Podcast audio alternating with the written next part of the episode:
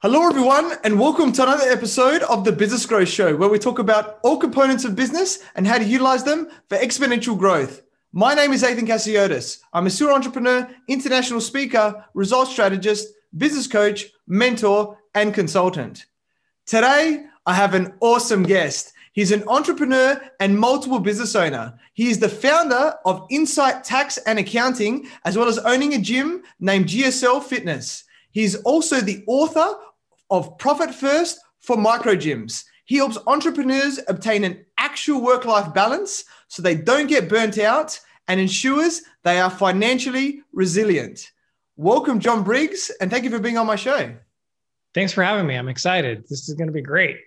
Sure is. It's going to be awesome. I'm sure we're going to provide heaps of value for everyone watching and listening today. So, you're a very successful entrepreneur. So, for those people who don't know who you are, please introduce yourself by telling us about you and your journey. Yeah. So um, I, I probably, I would say my journey started uh, my freshman year in college, where um, I thought I was going to play video games my whole life. I thought I was just a decade ahead. Apparently, you can make a lot of money doing that, but at the time, I couldn't. Um, and during that time period, I had a mentor in my life, and I said, "Look, you've gotten to know me. I don't know what to do with my life anymore. This video game thing wasn't working out." Um, and he's like, you know, what I know about you, you should probably go into law or business. And I thought, okay, great. It just so happened that both of those tracks took me through an accounting course. And uh, that accounting course, it was the first time in my life where a topic really clicked for me. Um, I, I've always gotten good grades, but everything took a lot of effort. And this is just the first time it's like, oh my gosh, I, I just don't know why. I get it. I understand it. Um, the university that I was going to, BYU, is very conservative, and they basically teach you how to be a good employee. And so that, that was the path, right? You graduate, you become someone's employee. So I did that. And my first job out of college, I was working as a controller for a door to door sales company. Um, and that a controller is just another word for head accountant. So as the head accountant, um, I have this job, and the company did almost thirty million dollars in revenue, and also declared bankruptcy that same year. And I thought to myself when they declared bankruptcy, I'm like, uh, you know, I had no control over this. I did what I was supposed to do. I have my job. I was supposed to get job security, and look at what happened: thirty million dollar company out of business. Uh, and so I was out of a job. And that kind of led me down a path of talking to my neighbor. He uh, had just started his accounting firm. And so um, he, he's like, well, I'll, I'll bring you on as an employee. And a couple weeks into it, he said, you know, I think it just makes more sense for you to be an owner. I'm like, yeah, of course it makes sense. That sounds great. Uh, he gave me a whopping two and a half percent, but that was the start of my journey, my entrepreneurial journey um, because that change, that shift alone helped me see that the best job security in my mind is to wake up every day unemployed and take control. And so, um, because I was waking up every day as a supposedly job security, right? And now this company was gone. It's just gone. Like that sucks. Like I, in no fault of my own, did this company go under? You know. Uh, and so that was a fun experience. Family owned business. I learned what I needed to learn, but frustrations there uh, because it's family owned. And um, went off on my own. And then, kind of from there, between the path of uh, getting my CPA, ended up founding Incite Tax uh, almost 10 years ago. And uh, I remember my first little office, I, I negotiated some rent. Like, look, do you have any offices? You don't have any windows? I'll pay like I can only pay this much. Is there any way I could get this business location? Um, I got it. Terrible location, no sunlight for like two years. uh, I'm allergic to the sun anyway, so that doesn't bother me. Um, but I just remember being in that 10 by 14 office, and uh, now we we are we closed on a commercial building here. Um, we'll be moving into about 6,000 square feet space. I have about 30 team members, um, and certainly along the way, there's been a lot of growing pains what the what the first hire looked like, the fear there, and then once you have that, now the responsibility you feel you feel to support them because they are taking a chance on you. And then how you just grow and like okay what's the next position we need to add? Where do we where are we sucking? Why are clients leaving? How do we get feedback from them? And and as we we grew and again we're we're a lot further along than we were uh, we figured out those past mistakes but at each new level there's a new devil and we just got to figure it out and um, that's kind of where we're at I, it's so exciting in, in the path of all this um, i ended up uh, feeling like the gym i was going to was going to go under. We happen to specialize. We we have a lot of gym clients. Uh, we're the largest accounting firm for gym owners in the U.S. And um, so I saw the writing on the wall. He's like, "Yeah, I've actually tried to sell it a couple times. I came in as a partner um, for that business, and then during this time, I also wrote the book." of a concept we teach gym owners about managing cash, which applies to all business owners. Um, and that's how I kind of became an author as well but yeah, that's kind of my journey in a really tight nutshell.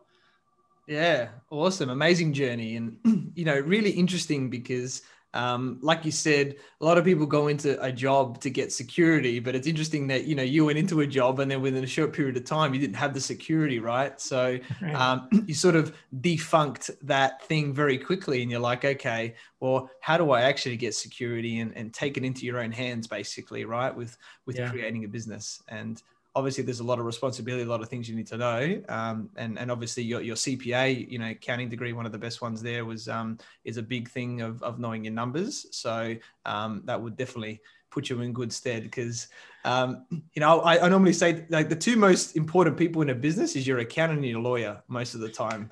right. yeah. Um, so it's uh, you know awesome that you have that background because that'll definitely I think most of the CEOs in the world uh, have an accounting background, at, you know, in a general sense. If you look at the majority percentage, like of all different backgrounds, so um, because yeah, knowing your numbers is important. So obviously you've you, have you have achieved a lot. You've had some growing pains, and awesome to hear, you know, what you've done over these ten years. So that that's that's amazing, right? Now let, us go back a little bit from the start, right? So obviously um, building our, our business structure foundation, right, um, is important at the start because that, you know, gives us a, a spring, you know, to, to grow from. And so, can you maybe give us some tips or some options on what type of structures we can use to, you know, reduce risk, to give us a good foundation and potentially save thousands in taxes and things like that for us? Yeah. So, um, in the US, there's a crapload of entities, right? And they all uh, have different rules with them. And then you add complication on top of it that the IRS has to be involved because entities have to be taxed. And when I'm referring to entity, we're just talking about the legal business structure. So it's like a limited liability company, an LLC, a partnership, a corporation. Uh, you could be a sole proprietor. Those are there's options for everybody. But the truth is, if you select the wrong structure, you're going to overpay in self employment tax just based on how the tax rules work. So we recommend for a business owner who has, um, the IRS calls it ordinary income. So there, there's passive income, there's ordinary income. Uh, most people who sell a service or they sell a physical product, those are going to be considered ordinary income passive income is going to be like rental. If I own a rental property and I get income off of that.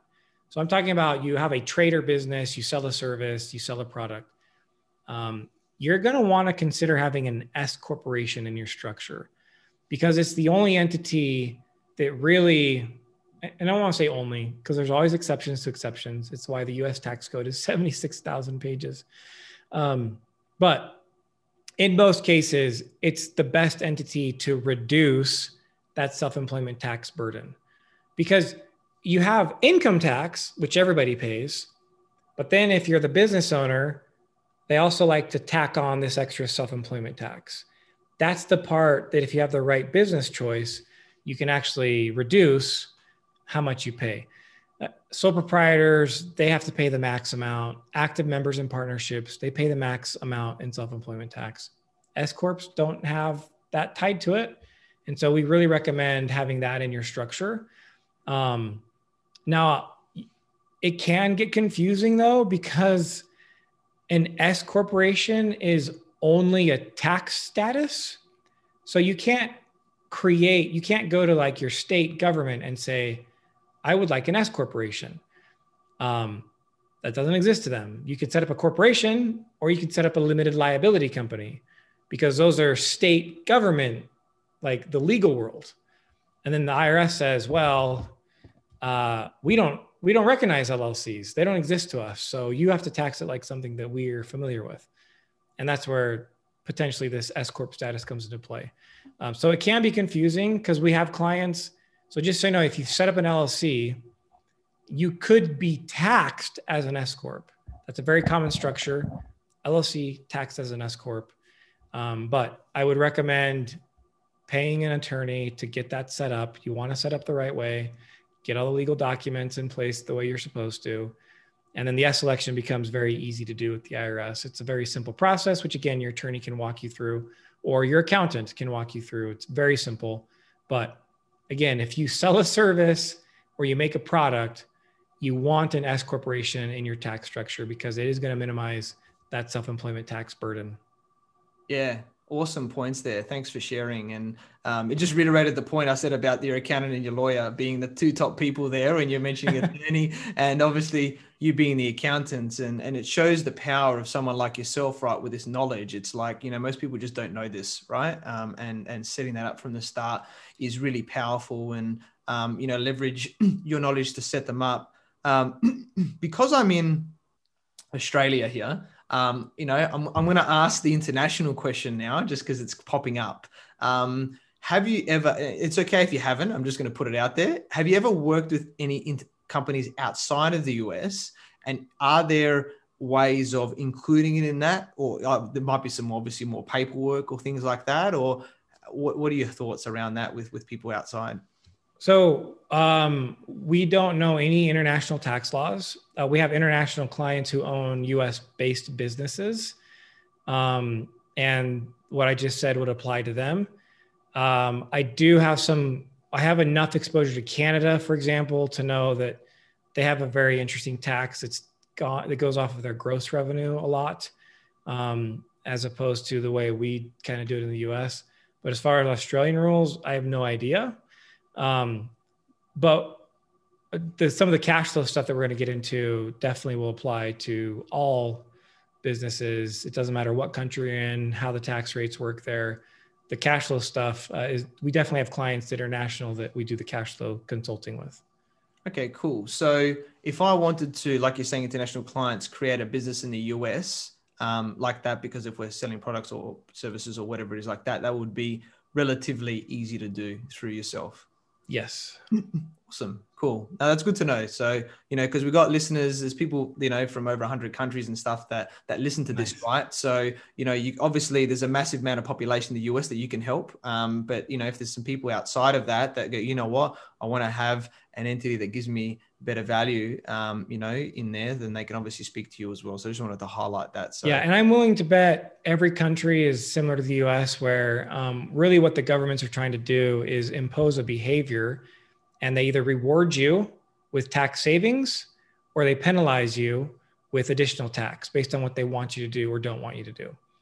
And so that's why it's really important to talk to an accountant familiar with wherever you're located so that they can lay out for you the different variations because um, I'm maybe there is, but I, I'm not sure very many countries that just have like, hey, it's this simple tax, you know, like, yeah, I, I don't think that it, maybe it does in some countries, but I just, I kind of doubt it. Yeah, no, we've got a lot of different structures, and yeah, definitely accountants uh, are your best friend um, at the start of your business and throughout your business. So I'm sure you know that's why you've got the most gyms in the US, and you're helping you know huge amounts of clients in what you do. I'm sure you're that's all you're all great at that. So um, you know, obviously, you know numbers and that. So when when business owners you know need to know their finances, not everyone is necessarily um, good with numbers at the start. What do you find as um, I guess some of their greatest challenges or the greatest challenge in that with um, yeah helping them out with their finances um yeah the greatest challenge look business owners have a passion for whatever it is they started their business for, which usually isn't the accounting side of things, right?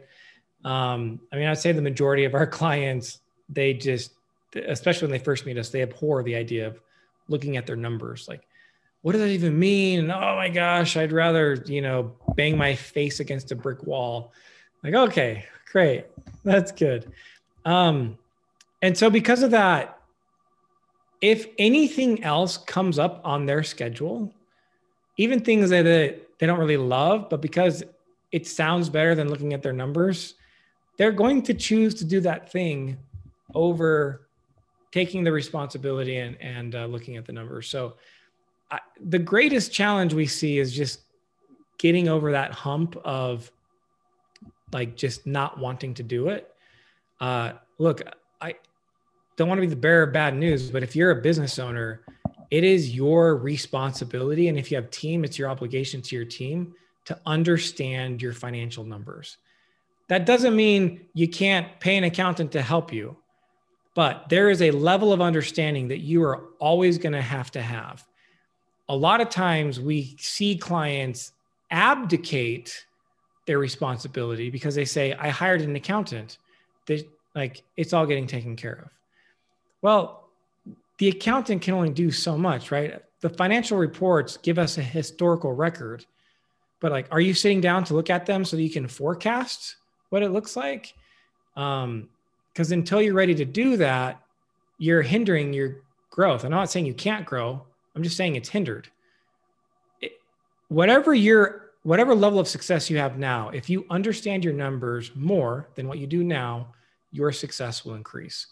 And so I think the biggest challenge is them getting over that hump of uh, either like, I just don't, I don't think I can understand this. Uh, I don't want to understand it. It seems too complicated. I, I, I promise it's not complicated. It is math. And usually when we sit down with a client and over a couple meetings, our clients really start to get comfortable with it because it's not rocket science. I'm sure what you're doing to service your clients is way more complicated it's just right now it's unknown to most business owners. That's why they don't want to look at it. Um, so take, I just, you got to take the time to get over that because once you do see the numbers, you're going to start getting excited about the possible stuff that you're forecasting. Yeah.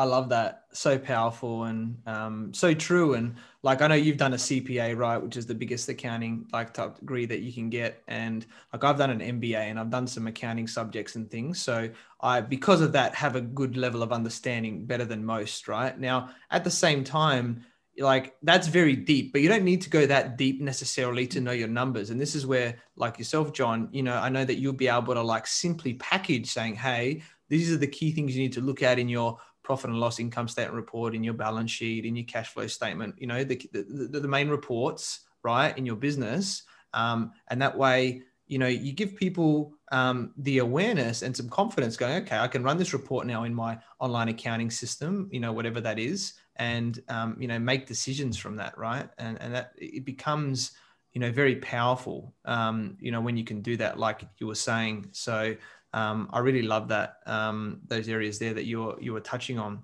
So if um, we're now like you know people you were talking about cash flow and everything right so and, and forecasting um, which is massive documents here now so um, let, let let's um, let's jump into cash flow first um, so um, you know obviously cash flow is important, right? To have in a business so that you can pay everyone, right? Very important, yes. if you've got no cash, then uh, yes, you probably don't have a business. Um, so, can you talk about like, you know, how to manage our cash flow when it's important to have that and everything like that in our business? Yeah. And let me start with kind of the generic way where most business owners are sitting and explain why that's the problem first. So if we go back to that company I was talking about, first job out of college, head control, head accountant, controller position. Um, we had just finished our end of year celebration where we handed out these bonus checks to sales reps for a job well done. I mean, we're talking $10,000, $20,000, $30,000 checks. And the Monday after that weekend, the president of the company comes running into the office. He's like, dude, you better lock the doors. Don't let anybody know that you're here. And look, if you haven't guessed, being an accountant is normally a pretty dull job compared to what most business owners would say.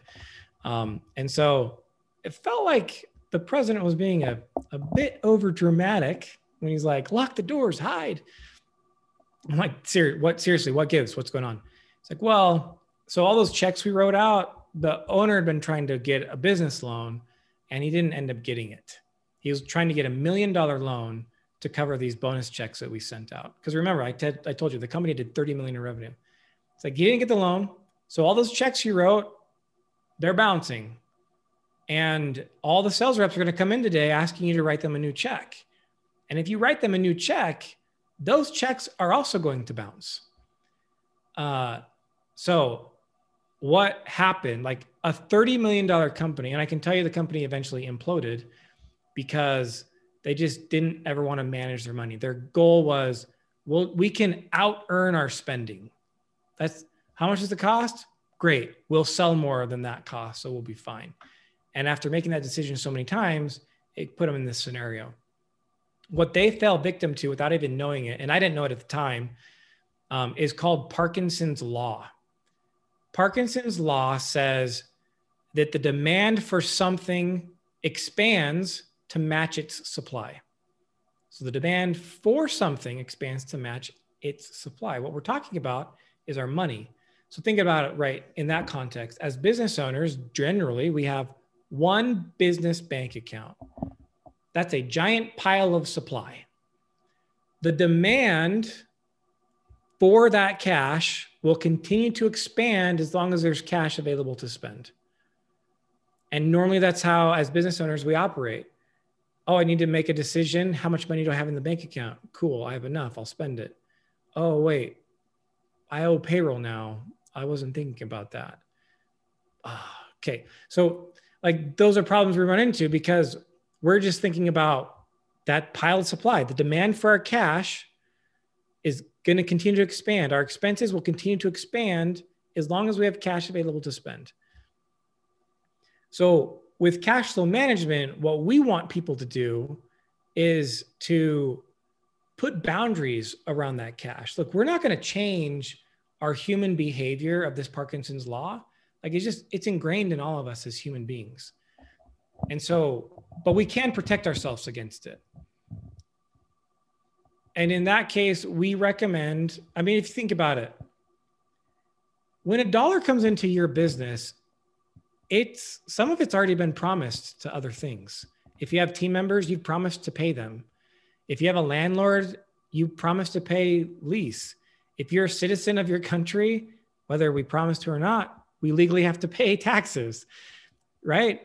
Like a dollar comes in, it's not a dollar that's ours. So we're just saying, let's separate out those big obligations that we have into separate bank accounts so that now, after I've separated those things that I know I'm going to have to pay, um, I have a number left over, and now I can run my business off of that. But with our cash flow management system, we take it a step further and say, well, too often we find business owners burn themselves out. They're the ones willing to, um, as we say, fall on the sword, sacrifice themselves for the good of the company. I, I'll pay all my bills, I'll pay all my team, and hopefully I have some cash left over to pay myself to keep food on the table.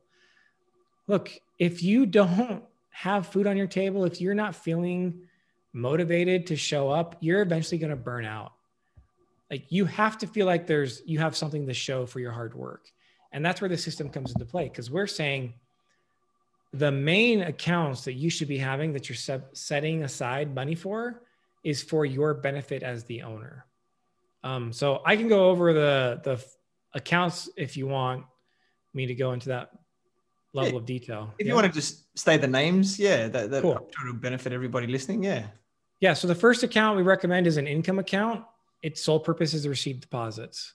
It makes it really easy to then uh, kind of allocate the money into these separate buckets on a regular basis. Um, we recommend having an account for owner's pay. Look, we all love our team and they're very valuable. But the reality is, and we have to accept that as the business owner working in the business, we are the most important employee. And what do you do for your most important employee? You make sure they get paid. So that's what the owner's pay bucket is for. Let's set aside money first before you start spending money other places. Let's make sure you're taken care of. And there is a, you have to do it the right way. We have an analysis. There's a book called Profit First. You can find the table as far as like what's a healthy amount to pay based on what healthy companies do. Um, but that's what you should be living your life off of is the owner's pay amount. As an owner, you've also taken on risk that your other team members haven't taken on. That's the profit account. You should be getting getting dividends from your company for the risk of ownership, which again is separate from you working in the business. So we recommend a profit account that you then distribute to yourself on a quarterly basis uh, as a just, hey, good reward because you're the owner, you deserve it. Uh, a tax account, there's income tax in your country or whatever the whatever it's called, VATs whatever. Um, we think the business should bear the burden of paying that tax. We don't think you should have to take money out of your owner's pay amount to then save for taxes. So those first three, owner's pay, profit, and tax, are all for the benefit of the owner because they all give the owner a pay raise. They're all covering things that give them value, right? Um, and then, of course, the fifth one is operating expenses. That's the one you currently have. But if you follow the system and you put money into the other accounts first, now instead of saying having $15,000 in one bank account, you have maybe 3,000 in one, 2,000 another, 2,000 another, and then your operating expense account is say 7,000 and you can now run your business off of 7,000 as opposed to thinking you have 15,000 when the reality has never changed you still have you are always going to have to pay taxes. You always need to pay yourself. Um, you should be rewarding yourself on a profit distribution scenario. And so now you force yourself to run your business off the lower money. And i can tell you it works. Um, there's there's some time there's a place to like how fast can we cut back expenses without making our service suffer? So there's some strategy on how quickly you change some of those numbers but even if you start with 1% in some of those other buckets that you're not doing, it, it starts adding up. And then you start getting momentum and you realize this works. I'm basically paying myself first, right? Richest Man in Babylon principle. It's like a classic book that most people recommend reading. Pay yourself first. This system allows you to do that. And it, it just works. Um, it here in the US, it saved a ton of clients, specifically gym owners when COVID happened and the government forced them to not be open, well, yeah, we lost a lot of members. Uh, but if you're running the profit first system, you had the cash flow to help you wean through that period when you didn't have revenue. Uh, so the system works in any crisis, and uh, it's just it's just good. It's a good good principle based thing, really simple to follow. Um, I think everyone should do it. Yeah, that's awesome. Love that how you broke that down, and um, not just from the you know the paying yourself perspective, but the profit perspective and the dividend. That's I really love that part of it as well. Um, and and potentially if you have people that are invested in the company, you've got an employee share program or something. Obviously, you could pay them from that um, you know amount as well. So I really love that. Um, that's really powerful. Um, and so you know we've got all these different accounts and and i'm the biggest one right? Like i, I put money aside for tax. So you know we have like quarterly gst like our 10% is uh-huh. like vat tax you know in, in europe and stuff like that um, that we have to pay. And then obviously we have our end of year one. So um, you don't want to get to that quarter and then be like oh, i need to find $10000 or whatever the number is right? And then you're like trying to scrounge around money whereas you just put it aside right as you go it's so powerful and it feels so liberating that you're like okay i'm running this report. I know this is how much i need each month as i'm getting a pass. So when it comes across you're just like yep pay straight away. Um, yeah. And the reason that it works so well too is because because you're doing it so often we recommend no more than once a week um, but at least twice a month. So whether you're doing it like every friday or twice a month it's a little bit amount that you're setting aside. You don't feel the hurt and you're able to make better decisions because that money's now not available for you to spend on expenses you didn't really need in the first place. So you don't feel the pain, not the same way like you described, like crap, I owe 10 grand. Where am I going to get $10,000 from? That hurts because you already spent it. but this way you can kind of protect yourself of unnecessarily spending the money that again is obligated for other things. Yeah, love that. And like I know, like I use Xero, you know, the online accounting system. I know there's like you know QuickBooks and MYOB. There's a few of those which I'm sure you use, and um, you, you know, with your clients, and you might have other systems that bolt onto those as well. Um, and I know in Australia, just so my sense is thing is it's called the activity statement. I'm not sure if it's the same in the US, but it basically tells you, you know, what you've done in that particular period whether it's uh-huh. monthly, quarterly, or whatever you got to pay, and then like what your obligations are. So it's a very simple thing that you can run that report um, to be able to tell yourself um, what it is that you you know you know on this weekly or fortnightly basis, right? Um, really powerful to be able to know that stuff. So I really love that. So then obviously, um, you know where and let's let's let's go into like budgeting and forecasting now, right? Because you know we've got we're sort of touching on it anyway with the cash flow where you know you've got all these different buckets these different you know where these different money are. Now you know it's good having money there for your expenses right? The thing is is do you have enough and everything like that for what's coming up right? Because that's the that's the other key question. So do you want to maybe talk a little bit about uh, those things as well? Totally. Um so in my mind there's a couple ways people approach budgets and um, the normal way is to take like the last 12 months of your expenses, you average it out, and you say, okay, that's my budget because that's what I spent over the last 12 months. Um, I think it might have been Brian Tracy in the US. Uh, maybe it's different in Australia, but uh, he's he's the first one I heard this principle from. He calls it zero based uh, uh, zero based budgeting. So instead of starting with the idea of what's my average, start with you've spent nothing. What do you need to spend to be in business? And then you start adding those in. So rent expense, yeah, I have a location, I got to pay for that. Great. Team members, yep, got a team member expense, uh, maybe. Um, so you add them in that way, and so that's one way to start looking at budgeting. That's better than just the historical average.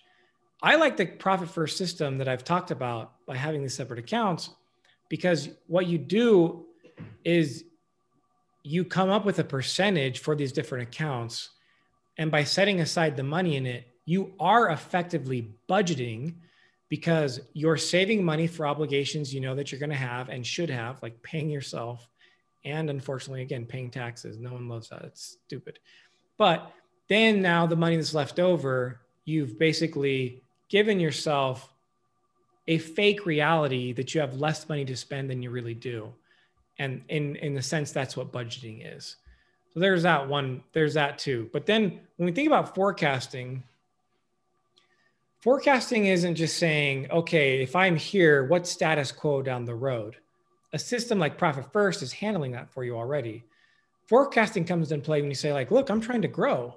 Okay what does growth look like? What am i trying to hit? Am i trying to add $100000 of revenue this year? Okay yes i am so in 12 months from now, or if we're in June, six months, seven months from now, I need $100,000 more in revenue. I'm going to write that down in the month of December. I like, I like to lay it out by month. So I have December now. I know the target I'm trying to hit and I backtrack into it. Okay. If I'm trying to add 100,000, is it realistic that I could spread that out over seven months? Well, there's probably gonna be a ramp up stage um, with whatever I'm doing. So probably not. It's probably going to be slower right now, and then I'll need to make sure that I'm uh, ex- taking that into consideration for the further months. Or you could say, yeah, you know, uh, I think I actually we're the structure's solid. I think I can evenly add this revenue, but okay, by adding that revenue, what additional burden do you now have as a company? You have to think about those steps as well. Do I need to hire more team members to service the additional revenue? Is there a software that I'm going to purchase? Is there a manufacturing company that I need in place to help me with that? So, uh, are there upfront costs? Do I need a bigger building? Am I going to need faster internet? Whatever it may be, as the business owner, you need to think through that process of if I am $100,000 more in revenue, what do I need to do to service that revenue? And the reason we do that now on paper is because if we don't do that, because of Parkinson's law, as our income increases, our expenses typically increase at the same pace, if not faster, than our income. But if we spend the money on paper first and create a profitable plan first, then we can see where we need to go and we control ourselves and kind of give ourselves some protection against adding unnecessary expenses because you've thought about it ahead of time. Because guess what? I've done this with clients and we got to the point where we realized you've added, you're going to add $100,000 of revenue, but based on what you need to do, you're also adding $100,000 of expenses. So do you want more work and more headache for the same pay that you're making right now? And usually the answer is no, I don't. So then we go back to okay, are you properly priced? Like maybe you need to charge more for the service if you are going to take on a hundred grand to support a hundred grand. And so maybe that comes into play and that fixes the problem.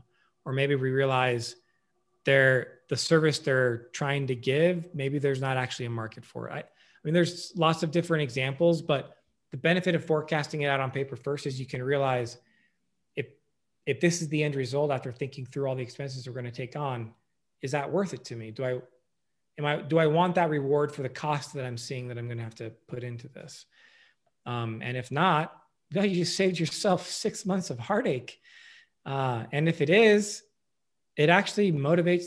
A, it's very motivating for the business owner to see, oh my gosh, this is a great plan. And now, as part of forecasting, you every month compare what did I do to what I planned that I had to do? And whatever the discrepancies are, it should trigger you to figure out how to fix any discrepancies, right? Like, oh, I didn't sell as much. Why didn't I sell as much? Oh, maybe my Facebook ads weren't as beneficial as I thought they were. Oh, so maybe I need to readdress my entire advertising budget that I took into consideration in the forecast. And again, if that then means after you adjust those numbers, you see, man, this isn't worth it that anymore. All you had was a month into it and you can cut it off instead of just spinning your wheels for six months and getting to the end and realizing you're exactly where you started. Yeah, really awesome points there. I love that. And so, so the power of um, forecasting. And I love what you said there at the end about, you know, analyze yourself and you probably help people with this is like you know don't just wait until later or just get to that point is have a target because when we have a target it's easy for us to know what we need to do and then obviously have a plan like you said on what that target is. Like okay and, and what are your what are your numbers? Like how many marketing ads or how many phone calls do you need to have to get these extra clients? You know how many more foot traffic whatever it is in your business so then you can hit that. And then how do you adjust those numbers and and everything else and and, and employees right? Or, or can you get contractors in to help? Can, you know? Right. You know?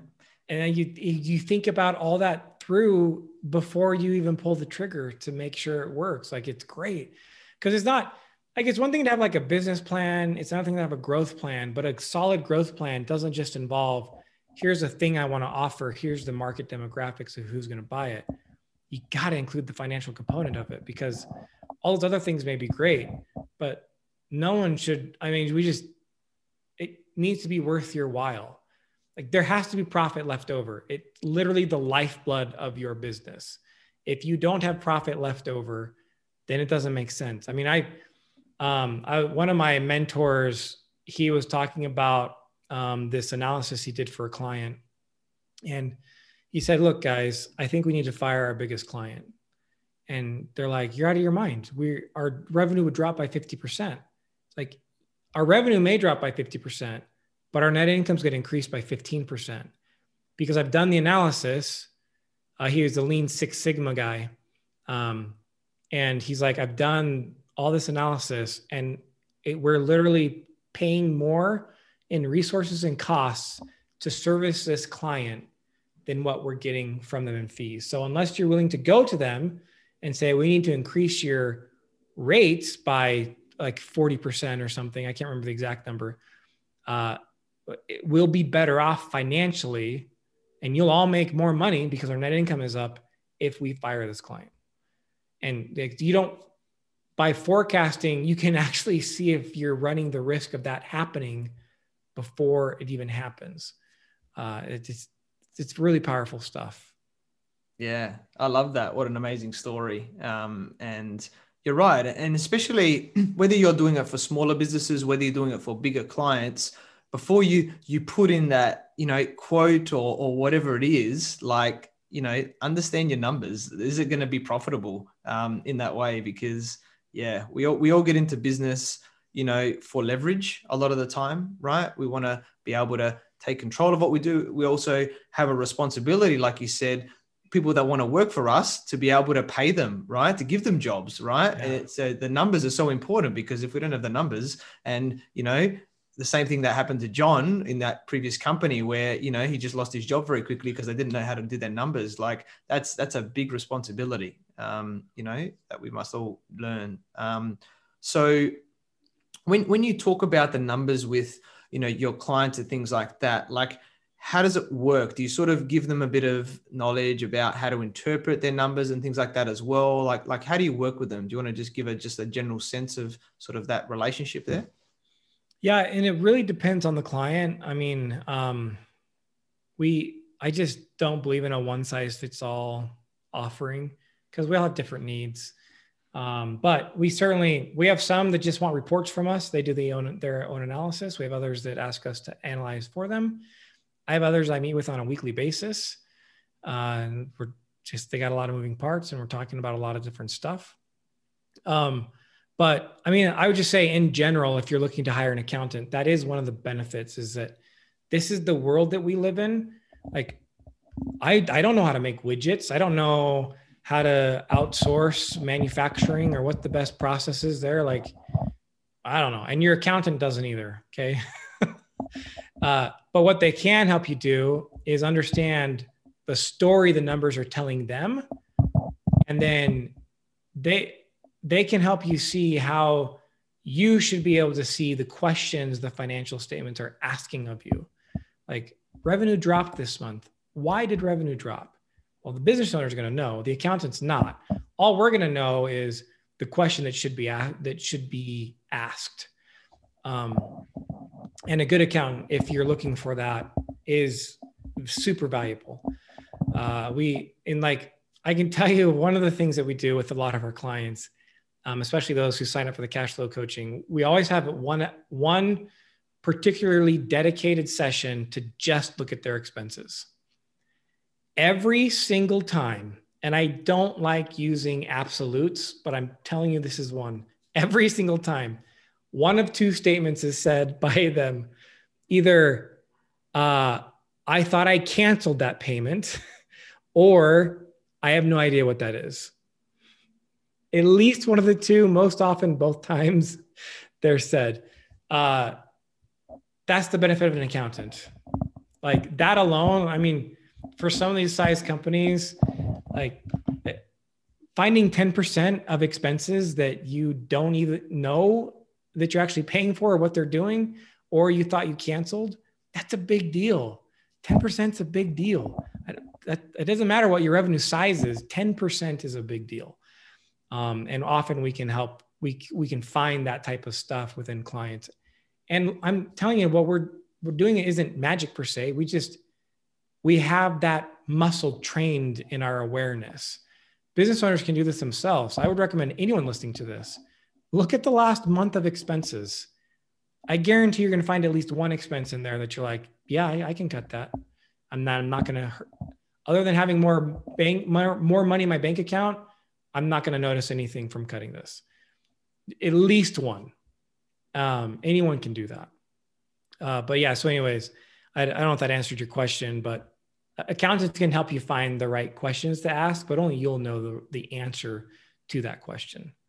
Yeah, I love that. No, great, great answers. And this really shows the importance of having external people, right? And you mentioned you had a mentor before, right? You know, and coaches and mentors can be that, accountants, another term, you know, an advisor, right? That's an outside source because when we're in the business as the business owner, it's we sort of we have got the blinkers on. Like you know we're going down the tunnel and we're like yeah yeah we're just doing our thing. And you're like have you thought of this? And you're like no i haven't thought of that actually. Oh, oh yeah sounds brilliant. Right? Um, yeah. you know it's that's the power of it right? Um, in, in whatever it is right? Whether it's just general business or like numbers especially um, you know is the you know one of the most important things um, in there. So I really love that you, you know you broke that down. And you know for for everyone here simple if you just want to do it yourself run your profit and loss report. Look at your expenses right? Drill down into them um, in there. It's it's not that hard if you've got an accounting system but the question is is are you looking at and asking yourself the right questions? Or do you need someone like john to go hey john you know what do you think about this? And then you know he can start getting some things out of you and, and giving you some other strategies that you know are really going to take you to that next level. Um, so you, I know you, you've got like the most amount of gyms in the US, right? You know, as your clients, which is amazing. That's a that's a massive feat, and uh, obviously own one as well, so that would work well together in understanding them. So, um, what's the difference about gyms and their cash flow and everything like that as well? If you want to just talk a bit about that. Um, gyms are unique from an operations standpoint. I've never experienced a scenario where so many clients think they know how to do your job as well as you do. Like, I was never exposed to that as a CPA and accountant. I never had a client who's like, "Hey, you know, have you ever thought about running your business this way?" Um, but so we focus a lot on really small size gyms. So we either call them micro gyms or boutique studios. So we're not talking about um, Gold's Gym or 24 Hour Fitness or Planet Fitness. Those are we call those global gyms. Um, we can certainly help them, but the majority of our clients are the small guys. And so they have one of the values they add is they have a very tight relationship with their members. Uh, and so they're constantly getting bombarded by their members on what they should be doing better at the gym to make the gym better. And sometimes, a lot of times, that results in the business owner with who it does not have a plan they're going to buy some unnecessary equipment just because one member thought it was a good idea, or they're going to do an event and spend money on that, trying to put it on, and two people show up. Uh, so we found, uh, I, I'm, I kind of call it shiny object syndrome. I know all business owners are suspect to this. I certainly am. Um, but for some reason, with gym owners, it just seems more pronounced because they have this constant bombardment of clients telling them how they should run their business better, uh, which is absurd, right? I mean, they have zero fitness experience. That's why they're coming to you to figure out how to exercise properly. But because it's not complicated and most of the time there's not certifications required or additional schooling, uh, anyone can be a gym owner type of thing. They just feel like they know better and yeah, you should do it this way. So um, we found that without a plan, uh, these guys make a lot of bad decisions.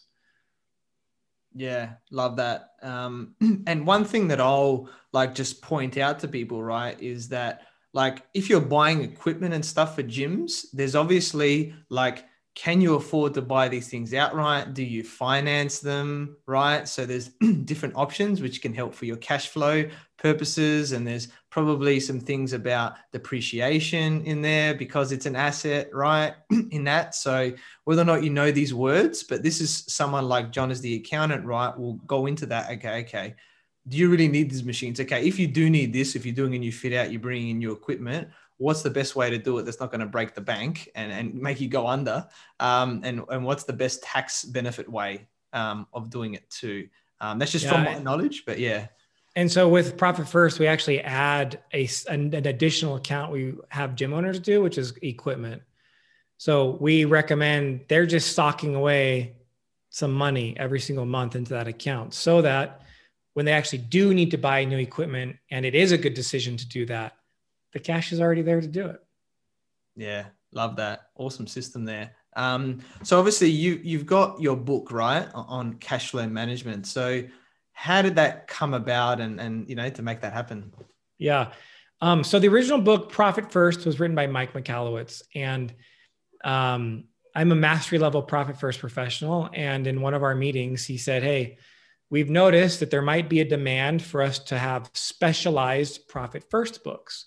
So if you feel like you're you've changed the system for the audience that you're serving let me know and you may be eligible to write a book on it and so I told him, like, yeah, we're constantly changing the system because gym owners have the equipment issue. Uh, team members is typically their largest expense, or rent is, but it's one of their two largest expenses. So they should handle how they pay their coaches differently than um, maybe another business should. And the percentages uh, that are suggested on how much to put into owner's pay and how much to put into tax, we always seem to be changing those. So um, he said, perfect, makes sense. Uh, let's go ahead. Let's, let's write the book. So I wrote Profit First for micro gyms. So it's the cash flow system that Mike Michalowicz created, but specifically um, customized for gym owners. Yeah, cool. Awesome. That's very powerful because, you know, niching in that type of way, like you said, um, you know, really goes down to what are the key challenges of, you know, the gyms um, and then put them into the best way. And, and that would be, I guess, not only being an authority by having the book, but that would be a key reason why you have the most gyms in, in the US, right? Because you've got a specific system that works for them and that keeps them in business as well. Same time. Yeah, it has definitely helped with our uh, authority in the space.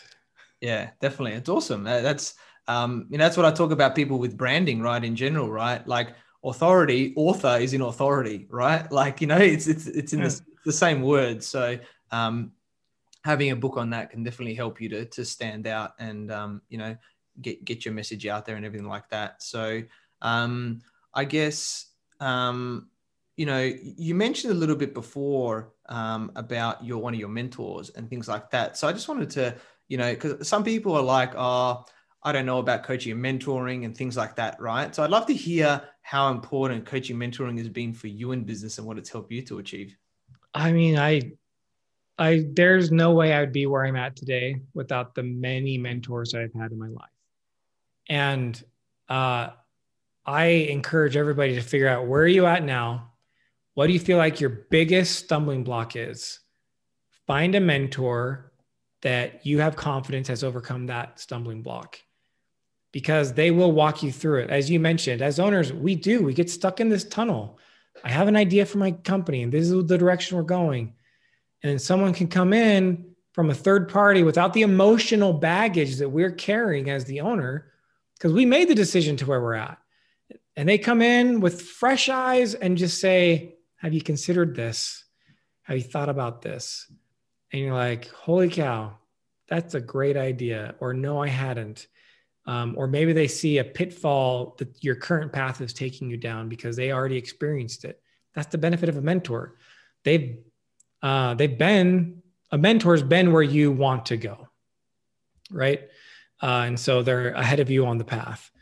And I I also encourage everyone. Look, I've outgrown mentors and you will too. Like once I got over the roadblock that was in my way, hey, thank you, mentor. They got compensated for it, right? We agreed it. We had a business relationship. And now what's my next stumbling block? Okay, that mentor maybe not be able to help me with that. So let's find someone else who can. And so I have had mentors all along the way who, based on what I needed to work on, that was the mentor I chose to work with. But I would say over the last 10 years, I've consistently had at least one that I'm working with based on whatever the issue is that I'm trying to get past. And I'd rather pay someone to help me see the light than spend the years of turmoil and frustration, like not figuring it out and then finally getting it. Like, well, let's just let's accelerate this and move on faster. And it's been a it's been an approach that's worked out well for me. Yeah, I love that. So true. I completely agree with all that. It's I have multiple coaches and mentors, and um, yeah, they just help you in any which way and and you know that, that opens up to a specific sense where you're talking about you know i mentioned mentioning like your cash flow coaching mentoring stuff that you do as well right which is part of you know your area there so who are, who are the people that have that knowledge and invest the money in them because that money is going to like tenfold either save you a lot of money down the line or it's going to make you a lot more money a lot more quicker or get you to where you want to be quicker because time is the only thing that is a certain amount. We all have the same amount right? So do you want to be at a particular place in 10 years or do you want to get there in three years right? As an example. Um, so then you can spend more time with your family you know enjoy your business more. Um, you're not just like running the wheels you actually have a have a good profitable business that you enjoy being at and only have to work eight hours a day not 16 hours a day and and all of those things as well uh, you know yeah have- and to have that freedom you got to have profitability. Definitely. Um, doesn't work without the numbers so i love that. So um, i guess just finally what one key piece of advice would you give uh, to the entrepreneurs listening today? Um, you know I, just a word of encouragement. I in the US, and I'm imagining Australia is the same way in every other country, uh, small business is actually the backbone of most economies. I know that the big, large conglomerate companies and the you know the Forbes Fortune 100, they get a lot of press. These gigantic companies who raise billions of dollars for funding, they get a lot of press because it's sexy and the media wants to talk about them. But the reality is, small business is carrying the load. We employ more people collectively as small business owners than these other people. And you got into business for a reason because you're passionate about it. And if you can carry that passion out, what you end up creating is a vehicle that also provides an amazing life for other people. And you make the world a better place.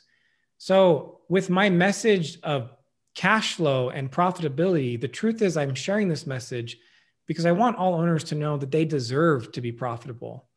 Because if you aren't profitable, I'm telling you at some point, you are going to burn out. And when you burn out, that means we we refer to it as a flame. That's why we use the phrase burn out because that passion that you had is now gone. It's not just burnt out for you, but it's gone out of the world. And I think small business owners make the world a better place.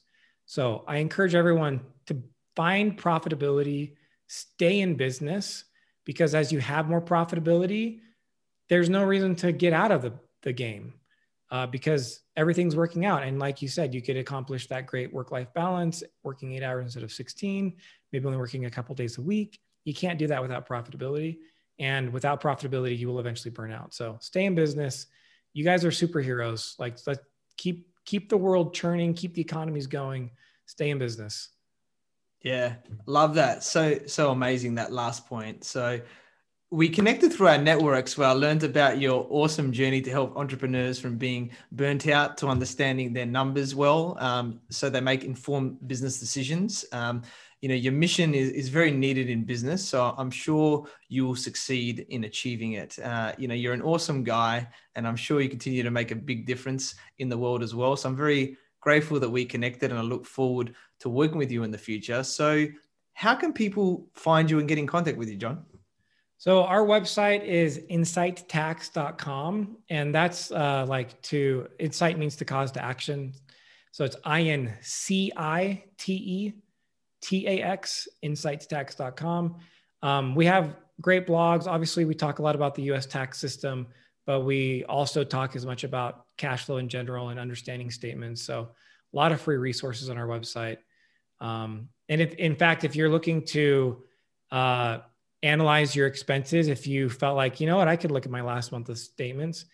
If you go to incitetax.com backslash wealth, we do have um, in one of my chapters i lay out nine questions that you can ask about each expense so that you're thoroughly analyzing is this something i need to keep um, we've provided that as a free resource on incitetax.com backslash wealth Love that. Awesome stuff there and amazing value that John's giving to everyone. So definitely go check out Incite Tax. There's so many amazing things there. So Thank you, everyone, for watching. Listen to this show where we talk about everything on business growth. Please like, subscribe, and leave us a five star review.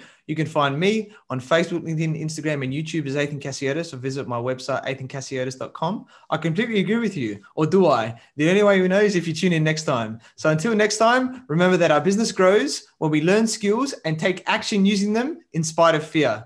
Have a great day.